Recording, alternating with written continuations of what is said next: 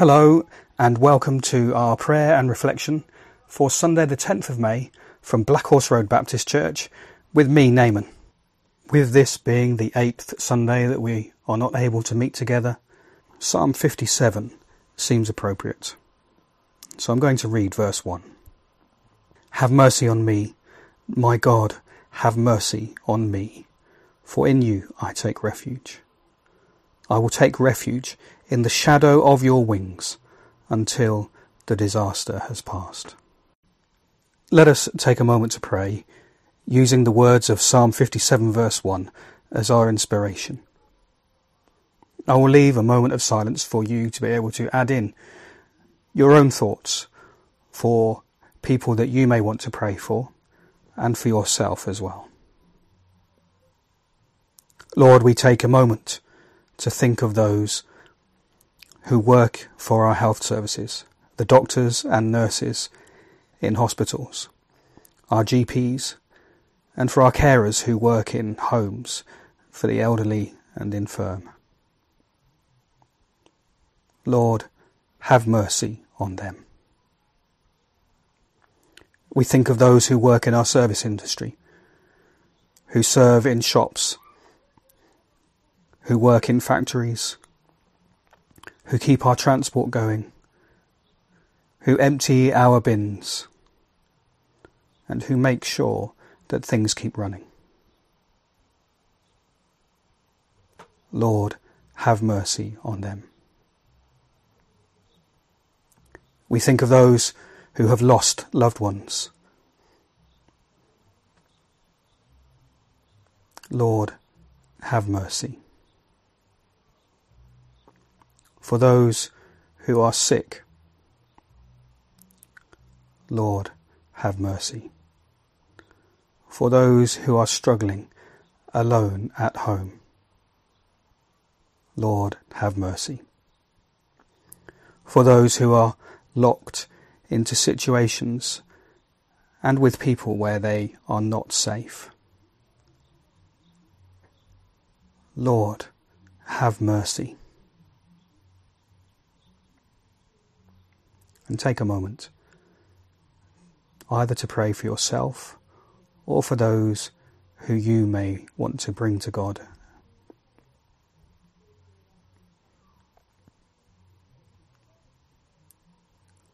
Lord, have mercy. And we pray for ourselves, for our own struggles and fears and uncertainties at this time. Have mercy on me, my God, have mercy on me. In you I take refuge. I will take refuge in the shadow of your wings until the disaster has passed. Lord, have mercy, and may this disaster pass quickly. In Jesus' name, Amen. This reading is taken from Ephesians 4, verse 4 to 6. There is one body and one spirit, just as you were called to one hope when you were called. One Lord, one faith, one baptism, one God and Father of all, who is over all and through all and in all. This is the 8th Sunday that we've not been able to meet together. I don't know about you, but I think that's the longest that I've ever been without going to a church service. How have you found it? What have you missed? It certainly makes us think a little bit about church, doesn't it? And what do you think of when you think of church? All too often, we think of the church building, don't we? We say that we're going to church when we're going to our service on Sunday. And sometimes that means that we can fall into several different traps of how we think about church. One trap that we can fall into sometimes is to view it a little bit like a petrol station. You know, we go there to get our spiritual fill-up for the week to keep us going. We listen to a good sermon, or we have a good time of worship, and that keeps us going until the next time. Another trap that we can fall into is to view it like something that makes us feel good, a bit like our favourite TV show. We can leave our troubles behind for an hour or so and come out at the end with a smile on our face. another trap that we might fall into is to view it a little bit like a pharmacy. It's a place you go when you need a little bit of a pick-me-up. You've got something wrong and something that needs dealing with. A place where you can get something to deal with the pain. And if we're not careful, another trap that we can fall into is to view church as being like a shopping centre. The kind of place that offers something for everyone. You know, when you walk into a shopping centre and there's a store over there for those who want to do their groceries, there's something there for those who want to buy their jewellery, another place for those who want to look at clothes, and somewhere else for those who like their electronics. And sometimes we can think of church in that way too. A little bit of something for everybody. For the children and the young people. For the families and the singles, and for the older people as well. We check that it's got something for everybody. Or maybe, in the worst case scenario, a trap we can fall into is to view church as being, well, it's a bit like a bus. We get on to go somewhere that we want to go to, but we are just a passenger. And someone else is the one who's in charge. And someone else is the one who is driving. But the words of Paul in Ephesians remind us that church is more than all of those things. He says there is one body and one spirit, that we were called with one hope, there's one Lord and one faith and one baptism and one God. And it's a reminder to us that church is not just the building that we go to.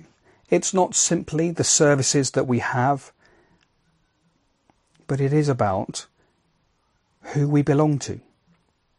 That we belong to God through Jesus. Because of his love for us, he draws us in and makes us his own. And so, therefore, we belong to each other as well. We are one body, joined together by one spirit. And even when we can't meet together, we are still part of each other. It's been quite hard, I think, not to have our services. And we do miss the sermons and the worship. And it's not the same when we don't meet together. And of course, sometimes it does make us feel good to be together in church. But it has also shown us that there has to be something more too, doesn't there? What joins us together is more than just the fact that we go to the building that is on Black Horse Road. What joins us together is more than just the fact that we listen to our pastor's sermons or that we sing together. What joins us together is the strongest thing of all. If I get some wood and I want to keep them together, then I can use various different things, and some things work better than others. And depending upon the job that I have, I will choose the strongest method possible. And so in joining people together, we are joined together by the strongest method possible, which is not our preferences, our style, but what joins us together is the love of God. And so just before that part that we heard from Ephesians, in verse 3, Paul says, make every effort to keep the unity of the Spirit through the bond of peace. We have been joined together through the love of God and by his Spirit. And so we belong to each other. And even though we cannot meet together physically on Sunday mornings, we are still part of one another, joined together in him. God is over all of us and working through and in all of us. So I wonder this week, how can you keep the bond of peace? How can you maintain the unity of the Spirit, even if we can't meet together? Perhaps you can pray for other people in our church. Perhaps you can write a letter. Or maybe there's someone that you can phone. And as you do that, Do that too in the knowledge that there are those who are praying for you and thinking of you at this time as well. Make every effort to keep the unity of the Spirit through the bond of peace. There is one body and one Spirit, just as you were called to one hope when you were called. One Lord, one faith, one baptism, one God and Father of all, who is over all and through all and in all. Amen. Let us close by saying the grace. I'd like to invite you to join with me as a mark of our unity in the Spirit.